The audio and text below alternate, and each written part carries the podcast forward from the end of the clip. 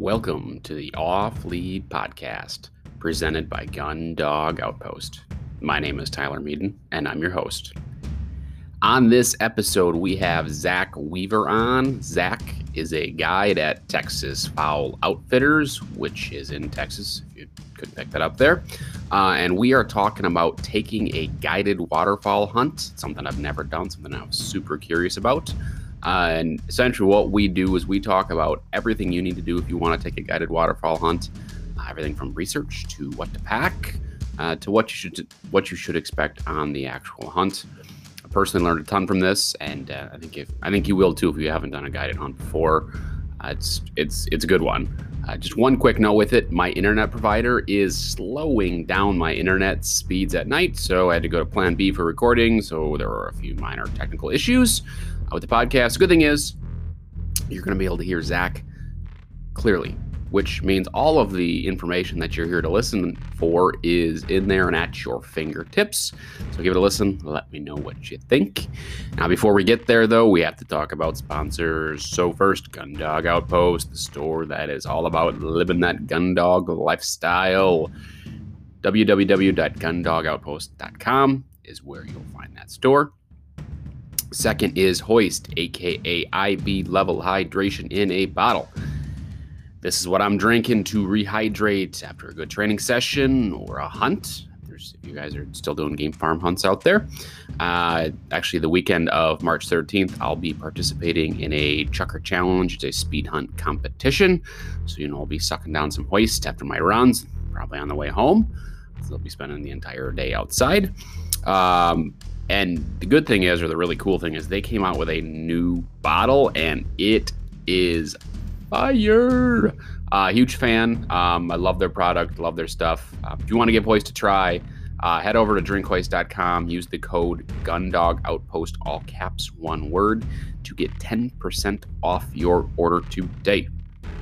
Now, last but certainly not least is Dakota 283 Kennels. They are the newest sponsor. And if you're looking for a premium, high quality kennel for your gun dog, look no further. All the kennels are one piece rotomold design. Uh, I've got the G3 that I'm putting through the paces. Uh, one thing that I'm really, really growing to like is the built in handle on top. Um, so, w- what I do with my kennels, I'm, I'm constantly transporting it out of my garage, back into my truck, maybe inside my house, then back the garage, back into the back of my truck. Uh, this handle uh, makes this kennel really easy to move. And so portability is becoming uh, ever more important for me. And uh, Dakota 283 made the G3 with portability in mind. So if you are in the market for a kennel, um, what I need you to do is head over to dakota283.com and see what they have to offer. Better yet, if you are ready to make a purchase, use the code GDO10, all caps GDO10, to get 10% off your order. All right, intro is over. Let's go ahead and dive into this episode.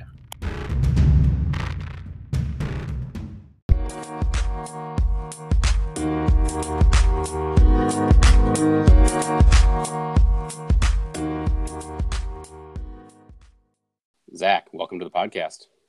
Thanks, Tyler. It's nice to be here, man. Yeah, I really appreciate you taking time out of your very busy life to jump on here.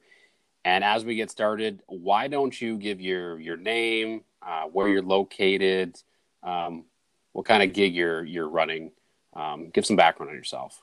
Absolutely. Uh, so I'm Zach Weaver, uh, born and raised in Central Illinois, and then uh, I relocated to the Central Texas area uh, due to the Army. I joined the Army six, seven years ago, and uh, Fiasco, I met uh, the owner of Texas Fowl Outfitters, uh, who I now guide for and have guided for for several years now. Uh, Texas Fowl Outfitters is located in Northeast Texas, uh, which I'm sure you, Tyler, have seen me put a lot of content on Instagram from Yes. Northeast Texas, South Mhm. Oklahoma, West Oklahoma, that entire region. Uh, we do waterfowl hunts, you know, ducks, geese. Uh, we do turkey hunts in the spring, pig hunts during the spring and summer. Uh, we kind of we kind of dabble in it all, man. Do you guide uh, just ducks and geese, or are you also dabbling in, in some of the other game? I do it all. Uh, try to be a jack of all trades. Uh, I've been waterfowl hunting since I was six years old. Was when I first went on my first duck hunt. Uh, turkey hunting since I was probably seven or eight years old. And pig hunting's kind of new to me, uh, but there's not much to that, thankfully. Fair enough. And is guiding your your full time thing? No, it is not. Uh, so during the during the off season, I reside in back in Central Illinois. Uh, my wife and I moved back here uh, this last year when I got out of the army, uh, so she could finish up school, and then uh, and during the off season, I just kind of kind of meddle around and do some odds and ends stuff to get me by till duck season, and then back on the road. And so during during the season, are you driving from central Illinois to uh, northern Texas regularly? Yes. So uh, basically, my role at the Outfitters kind of shifted a little bit uh, with me moving back to Illinois. Uh, I can't be there as much as I used to be. I used to be there probably four to four to five days, maybe even a whole week at a time before you know coming back to the wife and and hanging out for a day or two before you know before returning back. But uh, recently or this last season, I spent probably about twenty five or thirty. I spent about half the season down in Texas, and uh, I would just commute there, stay for a week, you know, how, however long I was needed, and then commute commute back to Illinois because it's just like any business. There are busy times and there's there's not so busy times, and if uh, if I know that we've got a good strong push of clients coming in and Tyler needs down in Texas, I go to Texas. Okay, fair enough. Can I can I request you by name? Yeah, absolutely. Yeah. Okay. Absolutely. Okay. Uh, yeah. I, Tyler will. Uh, I, that's the owner of the outfitter's name is Tyler. He'll uh, okay. he makes requests and books. He handles booking and all that stuff. He's a real busy dude. I'm uh, I'm sure he is. Um, which we'll talk more about that in in just a little bit. But how, okay, how long is that drive? Uh, from me, that is 10 hours and 27 minutes. you got it down to the minutes. Yeah. What about what about seconds? That, that I don't know. That I don't know. It's uh it's about 10 hours and 27 minutes according to Apple Maps. Uh, from me to Bonham, Texas, and then uh, recently or towards the end of the the waterfowl season, I started guiding in uh, far west Oklahoma, west of uh, west of OKC, about 30 minutes, in a town called Weatherford. Uh, oh, okay we aren't uh, we aren't a typical outfitter, and we kind of travel with the birds.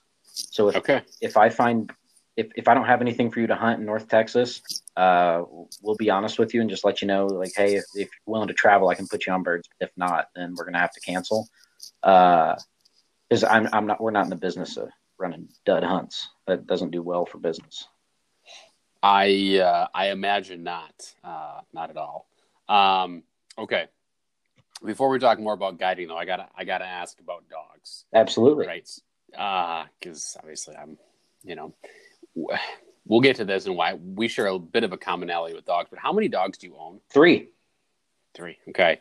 And what are their names and breeds? So I have three labs, two of which are fox reds, and then one is a yellow. Uh, I've got blue, which you know from Instagram. He's uh yes, he's always on my Instagram. He is my go-to. Uh, and then I've got Bella, and then I've got Mondo. Uh, Mondo does not hunt. That was a dog that I bought before I knew what I was doing, and uh, mm-hmm. that to no fault of his own will not or doesn't really. He doesn't really have a passion for that. Uh, okay. And uh, Blue and Bella kind of take turns throughout the whole year. I lean on Blue a little bit heavier, but uh, Bella's a, a darn good dog too. Blue's two, Bella's three, and Mondo's four. Okay. And did you train uh, Blue and Bella yourself? I trained Bella myself. Uh, Blue was sent to a kennel in Missouri, Triple B Retrievers, and uh, that man that uh, did he went over over the top with Blue. Uh, that's it's kind of sad being 26 years old, knowing that you've got the best dog you're going to own. Uh, he's uh, he's he's incredible.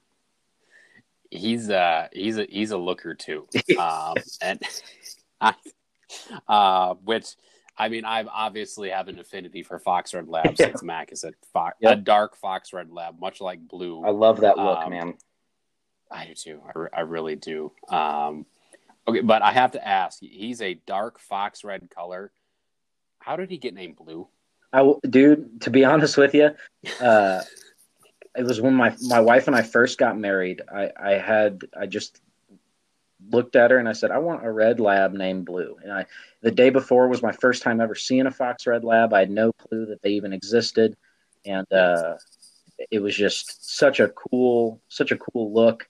And uh, I, I'd always heard after researching them, I, I heard nothing but great things about their about the ability and uh, you know some some breeds you'll hear some downsides on just genetically but i'd never never found anything bad about a red and i just said we're getting a fox red lab and i'm naming him blue hmm and uh, i Mhm. like the irony uh, some people some people don't see it as funny as me but whatever I like it. I, there's a lot of there's a lot of different like jokes and puns and things you can do with that, especially if you're trying to get uh, trying to be funny or cute on social media. yeah for sure All right. Um, okay. So Blue and Bella are your your two dogs.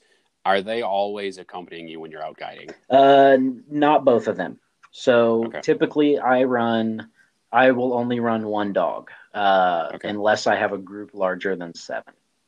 Okay. Seven is my cutoff. If I'm running a group of six or seven, I'm running blue, uh, just because that he won't- he won't quit. Uh, he just doesn't have it in him. Uh, Mhm. Both of them are well conditioned, uh, but blue just he just doesn't stop. So I feel more comfortable handling him when he's tired. Uh, Mhm. so if I'm running a group of six or seven, it's just blue. If I'm running more than that, it's typically both dogs, uh, Okay. which becomes a fiasco, as I'm sure you can imagine.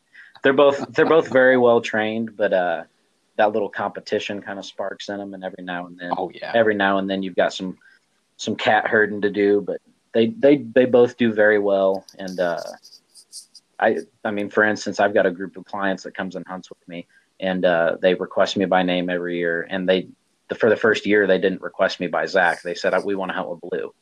And Tyler said, "Oh, you want to hunt with Zach?" And they're like, "Yeah, that's that kid's name. Uh, we, we want to hunt with Blue." Uh, so, I mean, I'm sure we'll get into it, but a dog can make a hunt. Uh, it it it absolutely can.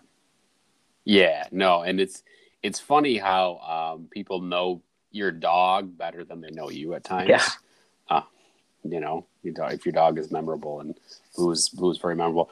So how many how many birds? And before we, we're going to dive into guiding here in a 2nd Mhm. um, that's what I really need to know personally is about taking a guided uh, hunting trip. And but before that, I need to know how many birds did Blue and Bella pick up this past season? Uh, this past season, let me check. I've got it written down. Uh, this past season, 2021 season, Blue picked up 307 and Bella picked up 117. Wow. So you can tell in the numbers, I lean on Blue a little heavier than I do Bella. Uh, Sure. but she was also in heat during season, and uh, well, she doesn't act right, nor does Blue act right when he's around her. So we kind of we just kind of nick that the we just kind of nick that before we get there. Yep. Uh huh. Enough said. Yeah, you don't. I mean, yeah, they get uh, they get stupid when that happens. There's one thing on sure. both their minds, and it's not a duck. Nope. Nope. That's the only time that a duck is not on their minds. yes, absolutely. All right. okay. So, Blue and Bella um, are obviously you know well conditioned and you know tremendous dogs for you. Now, if someone is going to take a guided trip, we're going to go right into this. Mhm. um because i really like where should they start like how should people research like Uh, you know Honestly, it sounds where and when and it sounds Ooh. cliche, but pick pick a pick a region you want to hunt, and then Mhm. get on, get on Facebook. Uh, there's a there's a Facebook group for literally everything. I mean, there's you know North Texas duck hunters, South Texas duck hunters, East Arkansas duck hunters, Central Illinois duck hunters. I mean, there's there's a Facebook group for everything. And one thing that you can't escape is the reputation that you have. So if Mhm. you post in one of those groups and just say, "Hey, I'm thinking about booking a hunt," uh, has anybody heard of this outfitter? uh, you know, or get on that outfitter's Facebook page and look at the reviews. Uh, we encourage every client that we run, whether they have a good hunt or a bad hunt, because no matter how good you are hunting waterfowl, you're going to have a bad hunt. Uh, we encourage every client we have to leave a review, whether it's good or bad. We need we need that feedback. Uh, so look on the outfitters Facebook page. Look for you know the Facebook page for the region you're hunting and, and ask for requests because odds are somebody's got a good or bad experience and at least they can let you know who to stay away from or who to who to go to. Okay. Okay.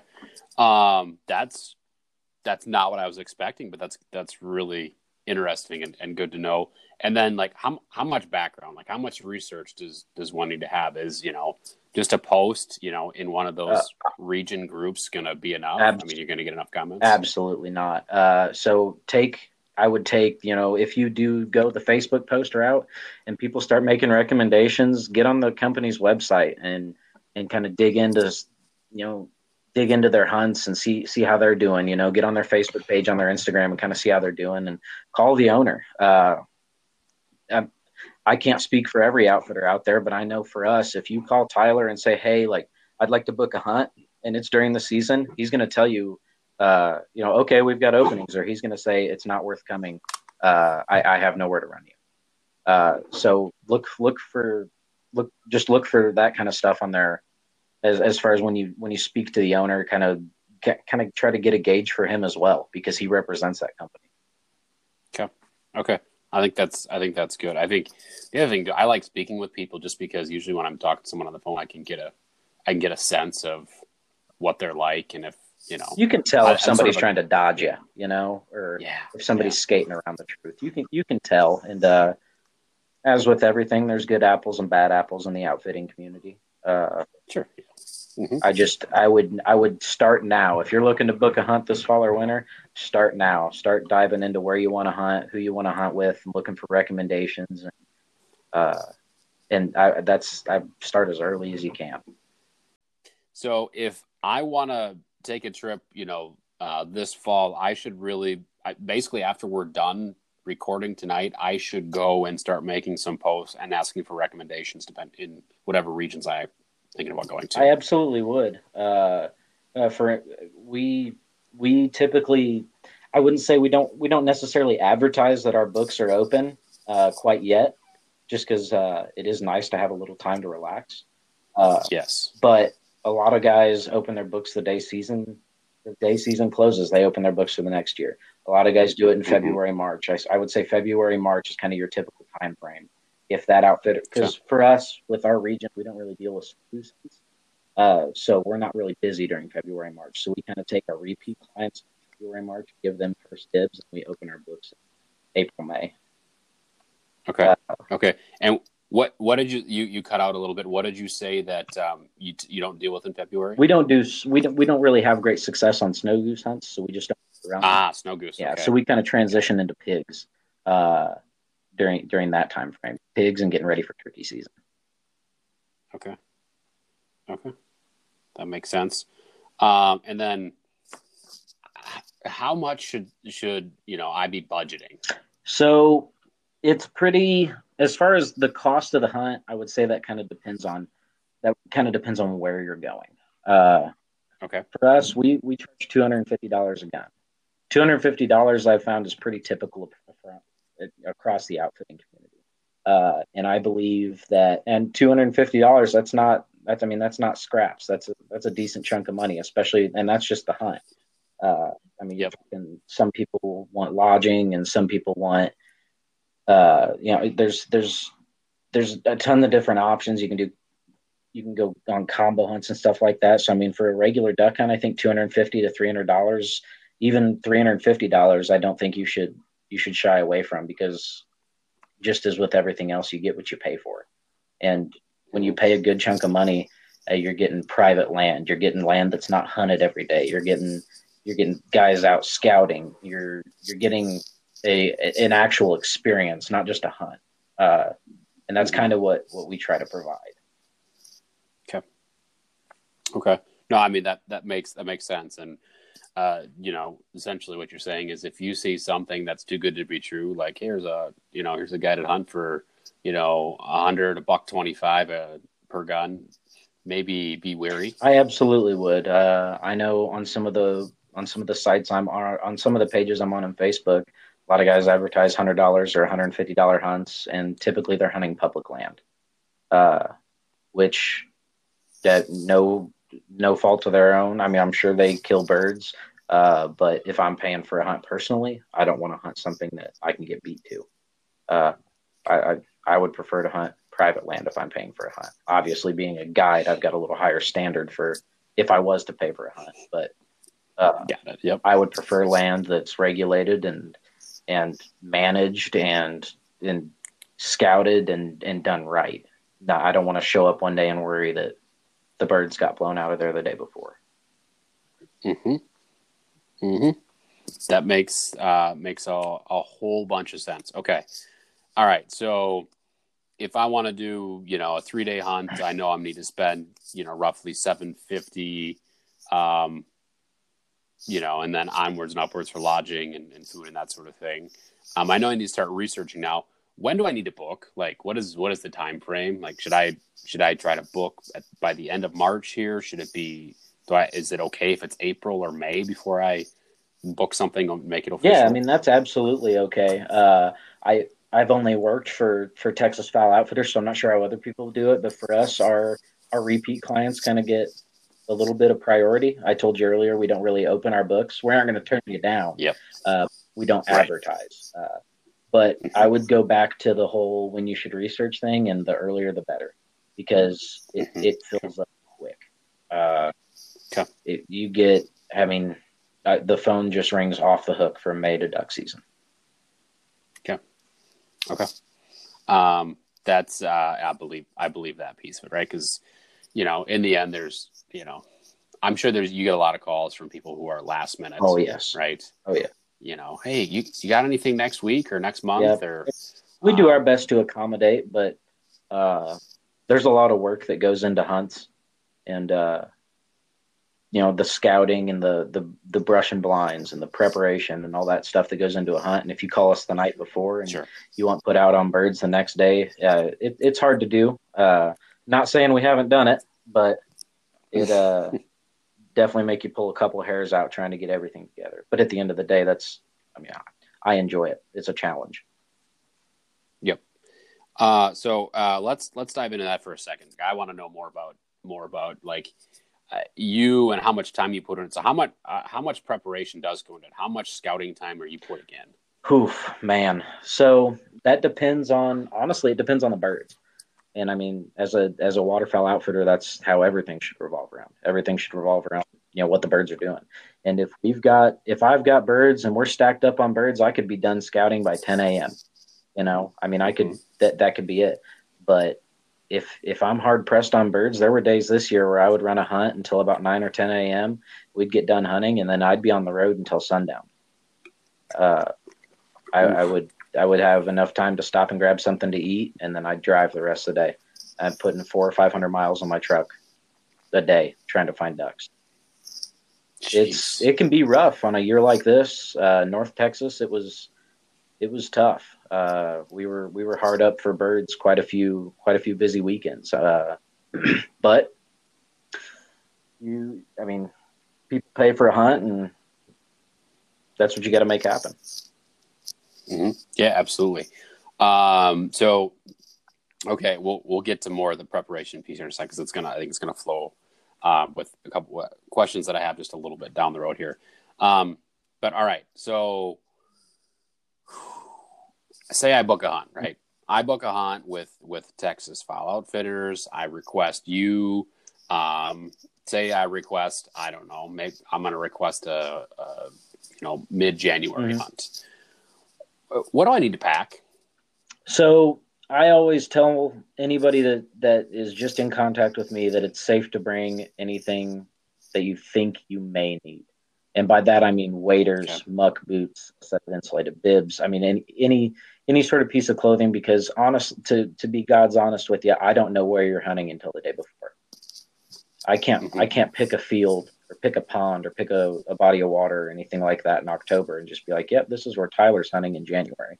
Uh, and so I mean, I, I just I tell people to bring dress for everything, and it, being in North Texas, it could be. I mean, you saw the weather that was in North Texas last week. Uh, uh, yeah. But I mean, it could be, you know, 10, 15 degrees, or it could be 65 and beautiful. Uh, I've just I've got no handle on it. But the Sure. the night before the hunt, I will be more it kind of explicit with what you need. I'll tell you, hey, bring your waders, or hey, you'll be fine in a pair of rubber boots, or wear your loafers. I don't care, you won't need them. Uh, so it just it all depends on where we're hunting. But typically, if you're on a hunt with myself, uh, I will I will make you as comfortable as I can. So if you absolutely don't need to wear waders, I'll tell you not to bring them, and you won't touch a thing. Uh, but if I need you to stand in a little bit of water, uh, I'm gonna do. You paid me to put you on ducks.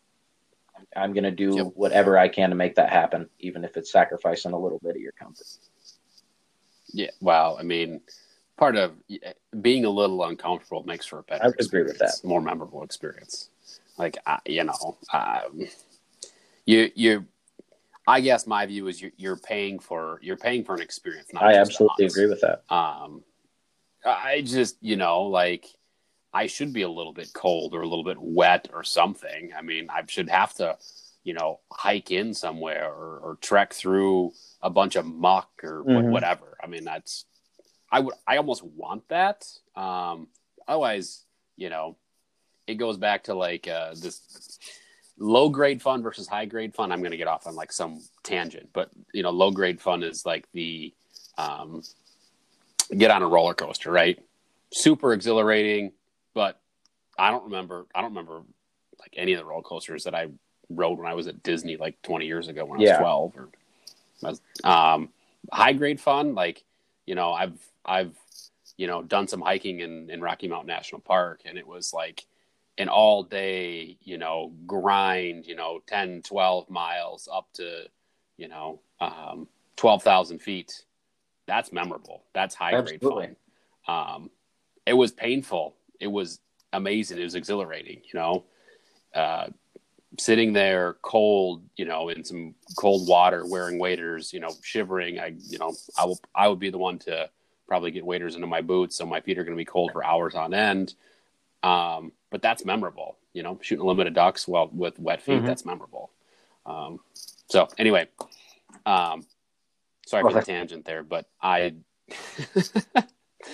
I, uh, I, my other, my other thought is, um, I love how if I booked with you, I'm not going to know where I'm going until the next day. That gives me confidence, um, because that means that you're working to put me on birds and not just putting me Oh, on yeah. spot. Um, I mean, we've got we've got that. bodies of water that we hunted this year for the first time in years. You know, I mean, it's just we we've got a couple a couple go tos that we can count on, but for the for the most part, uh, it's just we take it day by day. You know, uh, and that's Mhm. that's kind of how you have to do it. Well, you guys are doing the Mhm. work, right? I mean, you know, you, I mean, you just told me that you're guiding a hunt until nine or 10 in the morning and spending the rest of the day on the road. That sounds, um, that sounds like you drink a lot I, I of do, coffee. I do. Uh, we, you know, we're we're on with all these companies, but for the life of me, I can't figure out why we're not on with Folgers and Monster Energy. You know, it's just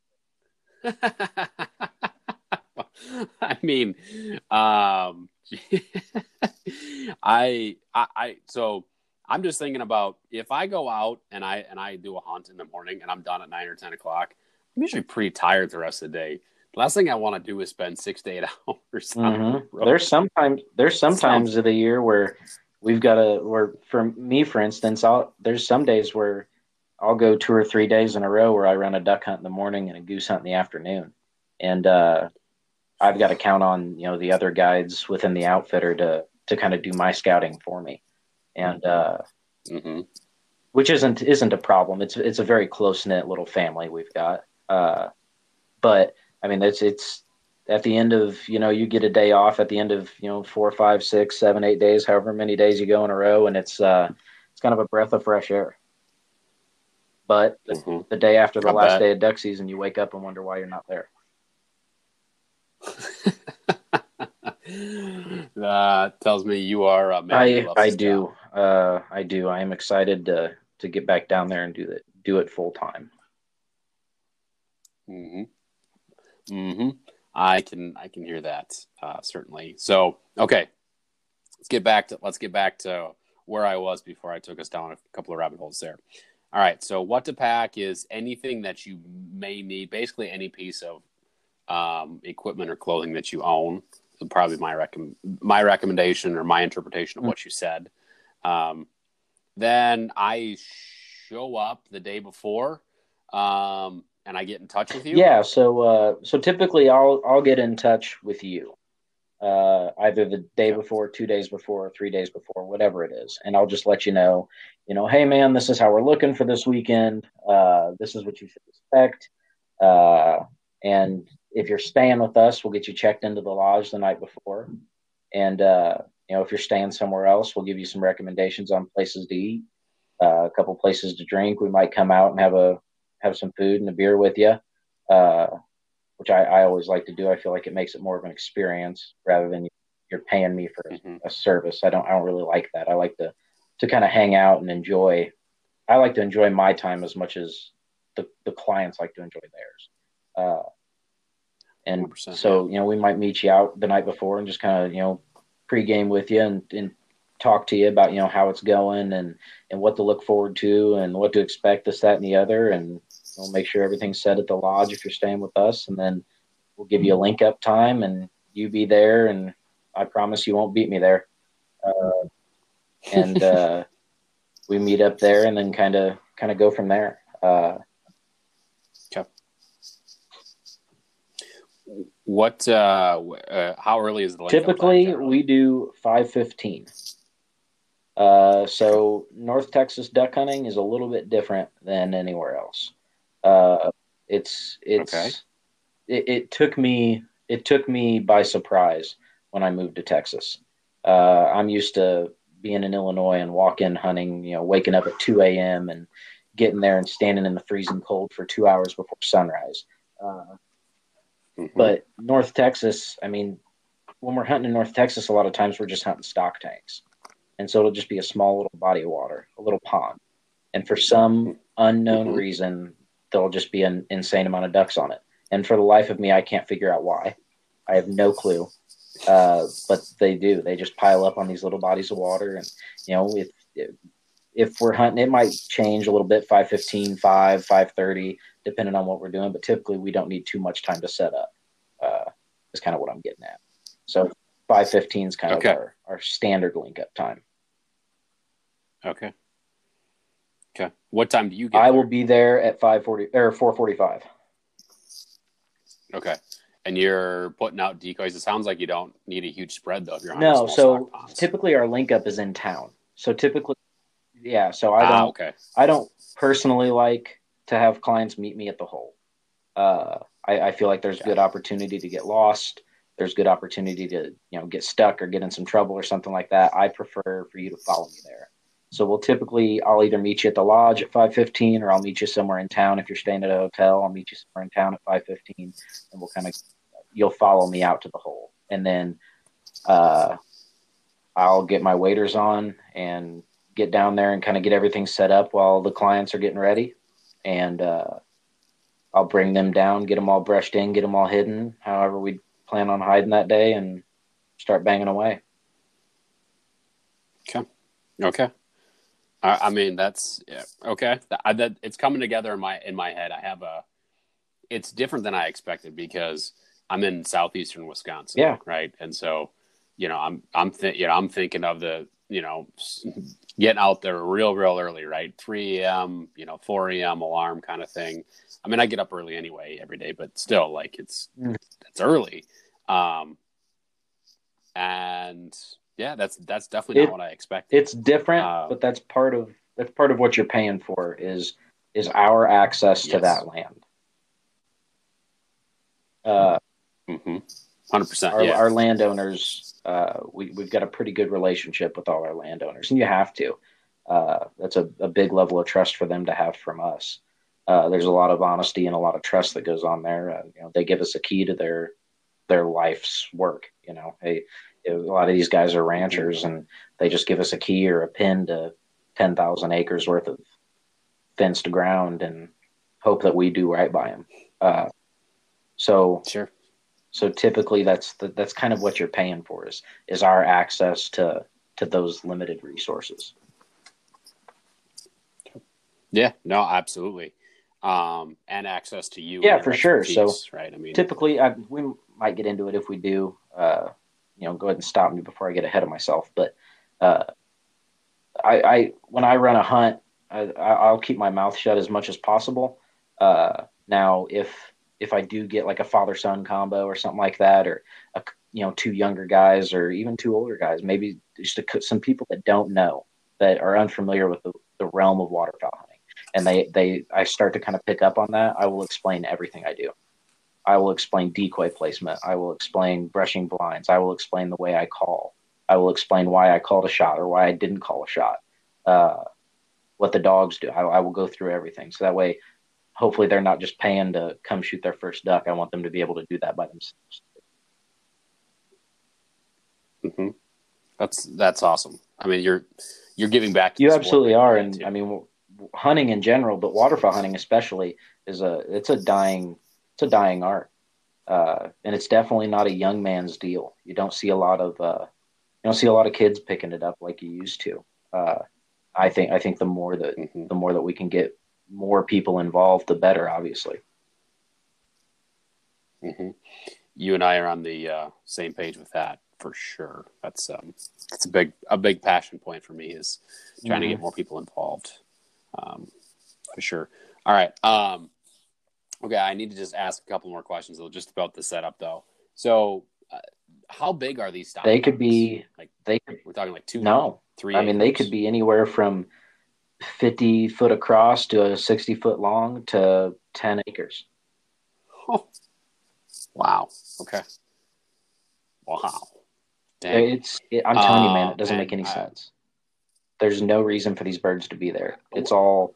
It's all like dirt bottom. I mean, there's no. There's no food in there. They just show up and they sit there all day. It's it's insane to me. Uh, being from Illinois, food's king. Uh, you know, when it gets cold, those birds run to food, and in Texas, they'll just be sitting on a pond. Like it doesn't. It doesn't make any sense. okay it's it's i i'm like really i'd like need to see it just so i can scratch the itch of curiosity here um, how how big of a? Uh, I've typically typically I don't run more than three dozen on these stock tanks. Uh, I have okay two years ago. I the I ran four decoys and we killed a nine man limit. I ran four mallard drake decoys. I had I started out with twenty four. Uh, started out with 24 decoys and the birds just wouldn't do it wouldn't do it wouldn't do it. So at 9 a.m i was like you know what? I'm pulling everything. And i pulled everything besides four mallard drakes. And from we had four ducks down by that point. point and between 9 and 11.30 we killed a nine man. It was Jeez. it was insane. Guy grew up hunting the illinois river over 1100 decoys sometimes these you know these permanent blinds that Mhm. people spend all these time on and you're tossing a thousand decoys 1500 decoys sometimes before the season starts letting them sit and i'm over here killing a nine man of ducks over four decoys. I mean it's just it takes you back sometimes. You know you truly you truly have no clue. I, I might be a i you know i thought i was a really good duck hunter in illinois and i showed up to texas and just had it handed to me because i had no clue what i was doing.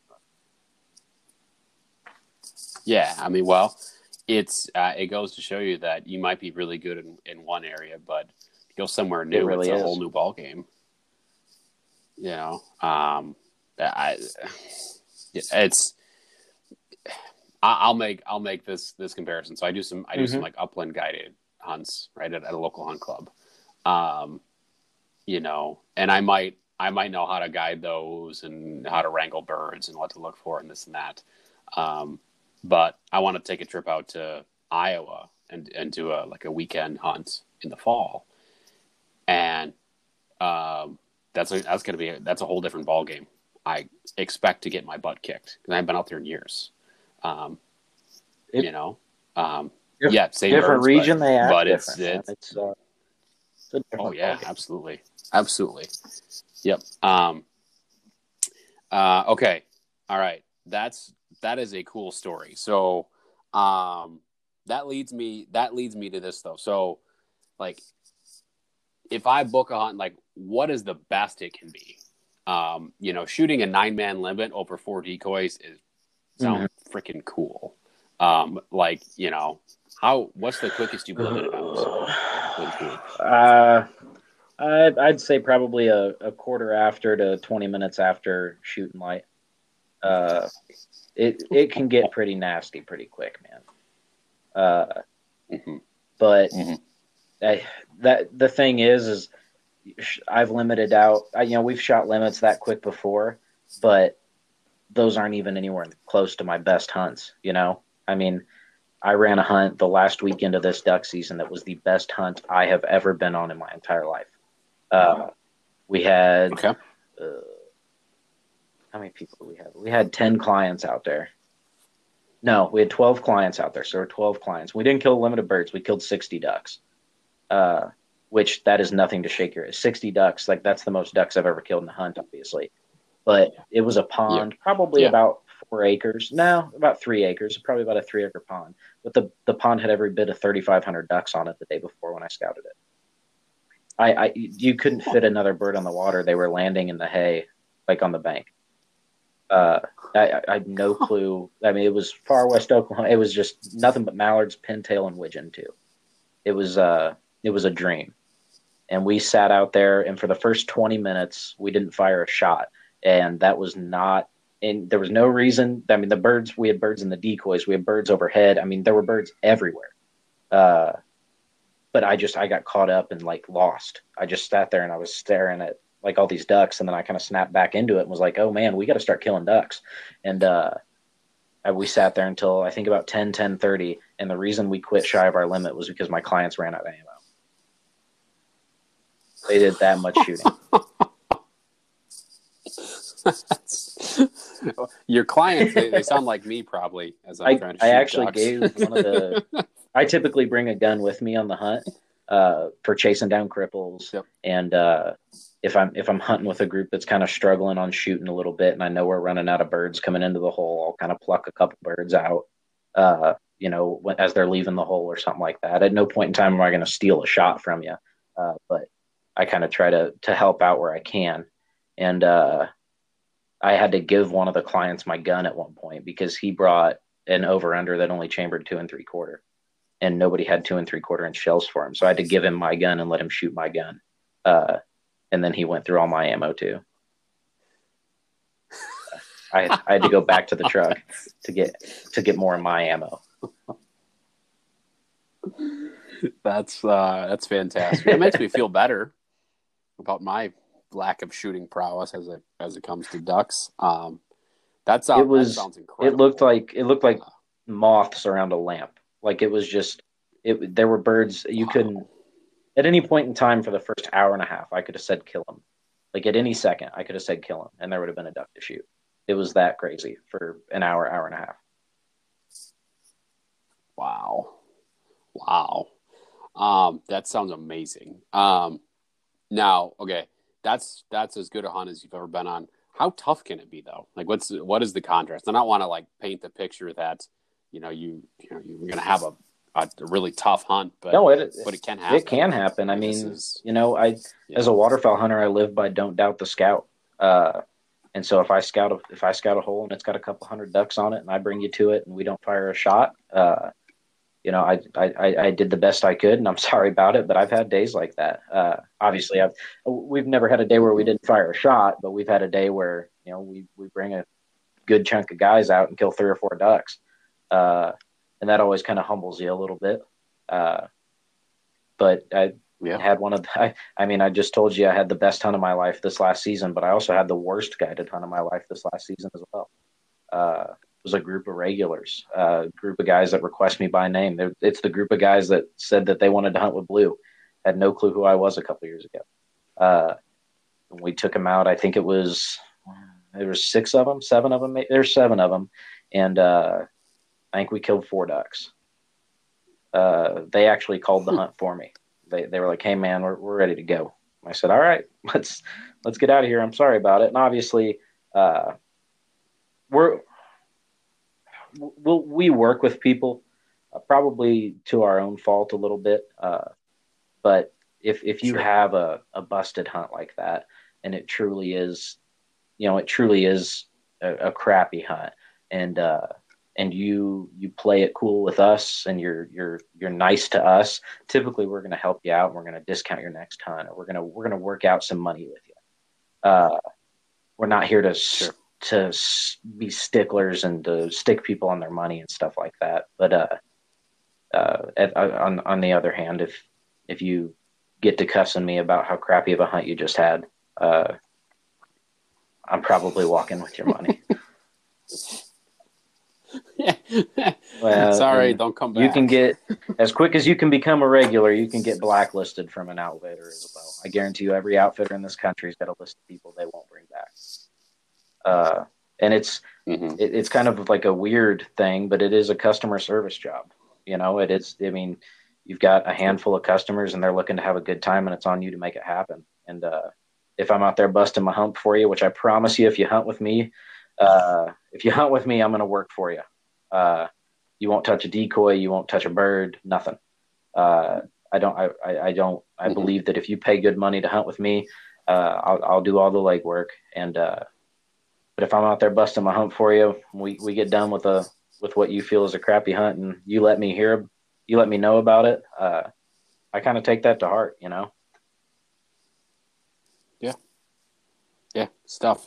It's it's it's it's tough. You put a lot of mm-hmm. pride, you put a lot of work into it, and uh, you know, you're sitting out there, you know, working your butt off, and then someone's chirping at you. It's the last thing you want to hear. Yeah, you know, yeah. It's, it's not like it, um, it's it's not like I'm running you on this hunt and I've got seven guys and four birds, and I'm like, man, this is a banger. You know, I mean, I I know it's crappy. Trust me, I'm I'm feeling the heat. I can feel you staring at me. Uh, I yeah, I Blue's gonna let me hear about it too. You know, he sits there and stares at me and wonders oh, yeah. what the heck's going on just as much as the clients do. He's like, yep, where are my grumpy. birds at? I they do they mm-hmm. they get, they get kind emotional. of kind of backtracking um, though that know? kind of ties into uh, something you asked earlier was what to expect to bring and snacks and a drink is a big one. Mm-hmm. Uh, we have a we have a lot of people that don't bring okay. snacks and a drink, and with me, if if we don't shoot our birds by eight o'clock, like I'm hanging out. Uh, I'm I'm waiting because I scouted that hole and I know that the birds are coming back there. I might not know when, but I know that they're using that hole, uh, and I'm going to be there for it. Uh, so typically, typically, if you're hunting mm-hmm. with me, uh, make yourself comfy, hang up your coat, stay a while because I'm, I'm I'm here to shoot birds. And if if that doesn't happen by eight or nine o'clock, then bring some powdered donuts and a thermos full of coffee because I'd like to sit and BS with you for a little bit. Mm-hmm. Well, I, I, you know, if, if I booked that with you, I would hope that we don't limit out that quick because I'd, I'd. One of my favorite parts of sitting in a in a blind is being able to sip coffee and drink an entire entire basically an entire pot yeah. myself that I it's, have. I'm thermos. I'm more so into the camaraderie at this point than I am with killing ducks. Yeah. Yeah. Yep. Yeah, I think that's part of that's part of like the evolution of of being 100%. I'm glad that I hit that point at kind of a younger age and I feel like most people do. Uh because mm-hmm. I mean truly I mean that is that's the easiest part to enjoy is is the company. And uh they, there's a lot of times where you aren't going to have a banger of a hunt, but if you can hang out with some good friends and and meet some new friends, I mean, I've met a lot of good guys guiding hunts. Uh, you know, I, I've. I've got regulars that have turned into friends, and it's just it's the camaraderie for me is is my favorite part. Yeah, absolutely, hundred percent. It's part of what makes it. It's part of what makes hunting hunting and so fun mm-hmm. and so memorable is that camaraderie. Um, all right, last last question on this on this topic here, because um, we've been we've been rolling for a while here. So say I say I shoot my limit. Um, am I cleaning? Am I cleaning ducks? Are you cleaning ducks? And then if I have if I have a bird I want to put on the wall, is there like a tax? A, yeah. A so uh, recommend. So you shoot a limit of birds. Uh, I kind of mosey my way into this question a little bit uh, by asking my clients, "Hey, do you guys Yeah. eat ducks?" Because you'd be surprised how many people come on guided waterfowl hunts and don't keep their ducks. Uh, so I kind of ask, you know, "Hey, do you guys eat ducks?" And if they say yes, I'll be like, "Okay, cool. Uh, you know, I'll meet you guys back at the lodge. I'll breast those out for you." Uh, sometimes you'll get refused, and they'll say, "No, man, you're good. You know, we'll clean our own birds." Uh, but I always offer. Uh, Mhm. I always offer, uh, just because I do. I do feel like it comes with the experience, uh, and that's another teaching point. Is if if somebody asks me to clean their birds, I, I just kind of I'm kind of a blunt person, and so I'll kind of just be like, "Do you know how?" And if they kind of get taken back by it, I'll just be like, "Look, man, you know, I deal with a lot of people, and some people don't, and I, I I'm here to." As much as I am here to put you on ducks, I'd kind of like to teach you a thing or two on the way. So if I can help out with that at all, you know, I'd, I'd like to. So I, I'll clean ducks if Mhm. if that's what my clients want, and if they want to do it themselves, then more power to them. Uh, but at no point in time should you be don't feel like don't feel ashamed or anything by asking your guide to clean birds for you because that's part of the hunt. Uh, from start to finish, that guide's supposed to be there for you. Uh, that's kind of my view on it. Uh, and then as far as putting a bird on the wall, uh, we do have a we do have a taxidermist in uh, North Texas that we recommend, and uh, we'll actually keep that bird for you. We'll tag that bird with a little the, those game tag things. I'm sure I'm sure you've seen. Uh, so we'll tag the bird, which we tag Yep. the birds during and after the hunt as well, uh, just to better to keep everything legal. Uh, but we'll keep that tag with that bird, and then we'll take it to our taxidermist for you. Uh, so That's awesome. it, it does, and it Makes it easy. It, it, it, it kind of takes a little bit less off your plate. So you're not worried. You know, a lot of people are coming in from out of state or different parts of Texas because, believe it or not, uh, you go an hour west of us and it's the desert. You go an hour east of us and it's tall, tall pine trees. You go six hours south and you're at the beach. Uh, so I mean, it's it's different climates. So people kind of come up there and they want to adventure and explore. So it kind of takes a little bit off of their plate as well and lets them kind of enjoy their day. Uh, you know, we can kind of take that from you. Mm-hmm. Mm-hmm. Yeah, no, I think that's I I think that's that's really good because that would be something that I would want to do, right? I would I would definitely want to put a bird on the wall and going through that process, being in a foreign place for me, it'd probably be you know Mhm. 15, 16 hour drive and trying to figure that out. Like if you didn't have that type of setup, Yep, we've got a we've got an old boy about thirty minutes west of uh, where we call home, and he does incredible work. Uh, he's he's I even though I'm living in Illinois, if I am to shoot a, a fat northern mallard up here, uh, Pat is the only guy that'll get it. Okay. That's uh that's good enough for me. It's one of those things, man. I believe him. that you get what you pay for uh, in most aspects of life, Mhm. and I've I've found a good one, so there's no Mhm. reason in trying to find another good one for a cheaper price. That makes sense. Uh, makes complete sense to me. Um, all right, so I don't have any more questions on guiding. We've been rolling for a long time, Zach. What I want to do is what I call rapid fire. I'm going to ask you a bunch of questions. Some I wrote down ahead of time. Um, some I've just been jotting down now as you've been talking. First thing that comes Sounds to your good, mind, you pop out the answer. All right. So, uh, first one is: Is there a particular brand of duck call that you Yes. prefer that you sport? Yes, S two game calls. S two. Either S either S Okay. two game calls or elite Excellent. duck calls. Uh, either one. Both both companies make great products. Uh, we're on with S two. Uh, they make a great product. They're a great group of guys. Uh, but my elite is always hanging on my, my lanyard because Brad is an awesome dude. Um, fair enough. Uh, what is um your favorite Ooh, way? that's a good one. Duck? Uh, so my favorite way to do it is in the Traeger fin and feather seasoning. So I breast, I take, I just breast the duck Okay. and uh, keep the skin on, keep the skin on the outside, breast the duck, and I cover it in uh, tr- the Traeger fin and feather seasoning, and then I just pan fry it in a cast iron skillet with bacon grease. Okay. All right. That is, It is. that sounds amazing.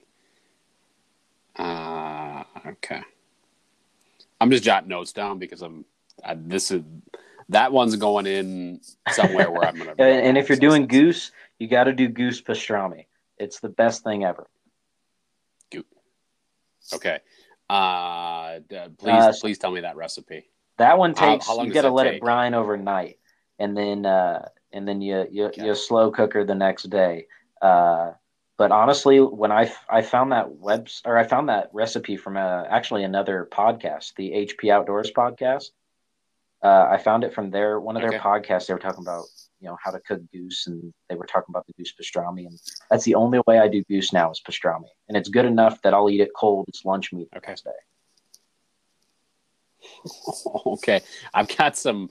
I've got some uh, goose breast. Yeah, for sure, man. I I'll need that recipe. All right. Um, okay. So how is how is the waterfowl hunting in Hit or miss. Illinois? Uh, so we were hot this year Okay. for the first 30 days. Uh, for the first 30 days, I put it on them. Uh, I had I had a great time.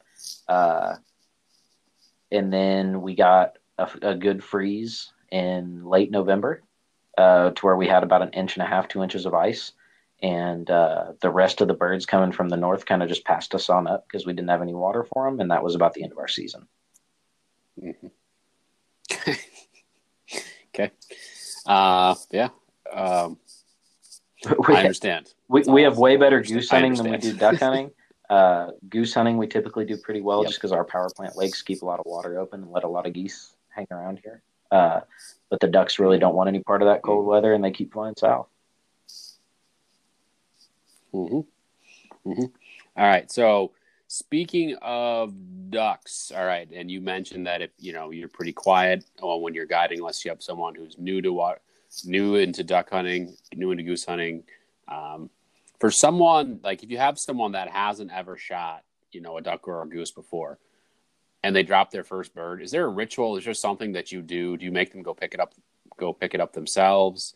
Um, some way to some way to Honestly, uh. I don't really do anything like that. Uh, I, I ensure that that bird is well taken care of. Uh, and that, I mean, but I mean, that's about it.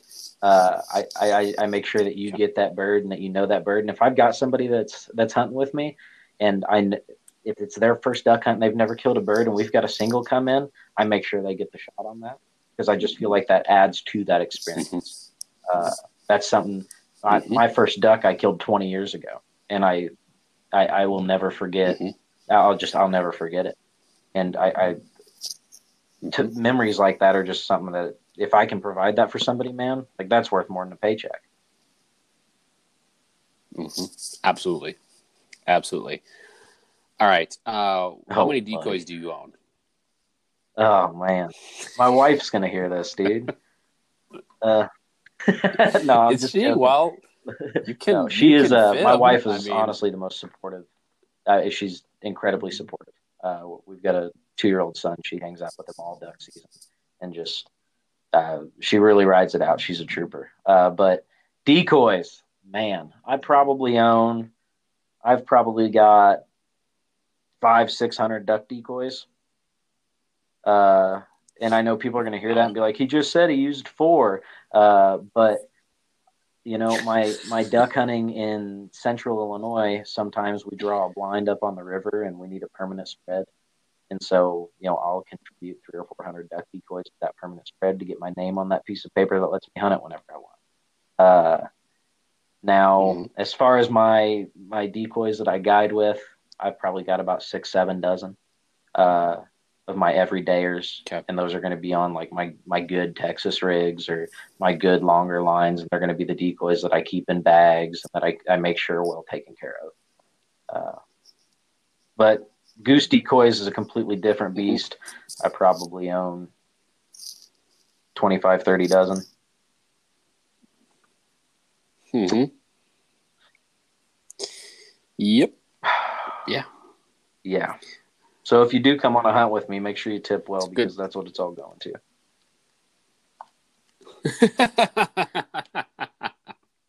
That's fair. No, they are not, not you can get pro staffed with whoever and on with whoever. It doesn't matter. They still, still are a little pricey. That- It just it's amazing, and you can never have enough Yeah. either. You just can't. Um, all right. Uh, just a couple more here. Uh, what is your post hunt beverage of choice? yeah, my man. That's all there is to it, man. Uh, Busch Busch Lights. Me and uh, me and there's another guy down there in Texas, and the rest of the guys don't really drink. Uh, but me and me and old Casey Payne, we like to like to sip on a few adult pops after uh, after a duck or a goose hunt. That's one ritual I do have is after uh, I bring beers for everybody on the last duck hunt of the season. Uh, I like to sit on the Okay. tailgate and kind of reminisce and kind of kiss it goodbye. hmm I like that. I like that a lot. Uh, all right, last one. Uh, what shotgun are A you sporting? Retay What are you carrying? Masai Mara. Uh, are you familiar with them at all? So No. uh, Retay is a it's a Turkish made firearm company, uh, which I, I think a lot of people kind of I think a lot of people kind of shy away from because I think a lot of lower end shotguns are made in Turkey. Uh, but something that not a lot of people know about Retay is that uh, they actually sold Benelli their uh, their super spring system for their inertia drive. So when you shoot when you're shooting a Retay, it's that same super spring system, and uh, they're similar Okay. price. Uh, but I've just I as you can imagine, I run my my equipment gets ran really hard. Uh, I, I, I Mhm. shoot a lot, and uh, I, that that gun never gums up on me, never never fails me. takes takes an absolute beating, and they got some pretty cool color combos. So, at the end of the day, although I have contemplated getting it Cerakoted as a twisted tea can, uh, due to recent moments in history, but. Okay. Okay. I know what you're talking about. okay, that's a that's. I think that's a good spot to stop. Um, as I'm perusing um, Retay's website right now, looking at shotguns.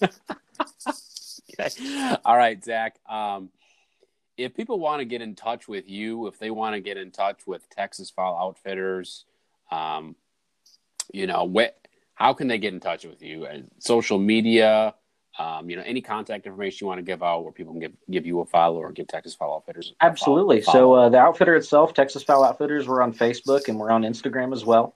Uh, Texas Fowl Out- Texas Fowl Outfitters is the handle on both. Uh, you'll be able to find us there.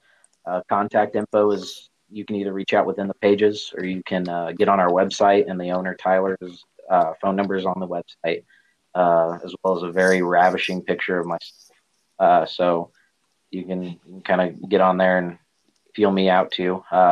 Or if you see one of our guides kind of posting around or you find one of us on Instagram, feel free to reach out to us and we can get you get you all squared away too. Uh, but for personal contact info, I'm on Instagram as uh, Zach Weaver five, Z A C K Weaver five, and uh, put some nice pictures of my dogs. Mm-hmm. Mm-hmm. Yep. Uh, if you like Fox, if you like handsome, handsome Fox Red Labs, you should definitely be giving uh, Zach a follow, or you should give him a yeah, or just give him a follow just so you can, uh, uh, you know, ask him questions when you're looking to book your next guide. you can experience the next duck season with me via my Instagram story. It's a trip. Bingo. Exactly. Exactly. So, all right, Zach, I won't take up any more of your time tonight. Um, really appreciate you jumping on here. Give, you gave me a lot of um, action items, a lot of to dos here. Um, really appreciate all the information that you provided. Um, and I'm sure that uh, we'll be talking again very Absolutely, man. I appreciate you having me on. Uh, for everybody out there, don't forget to tip your guides.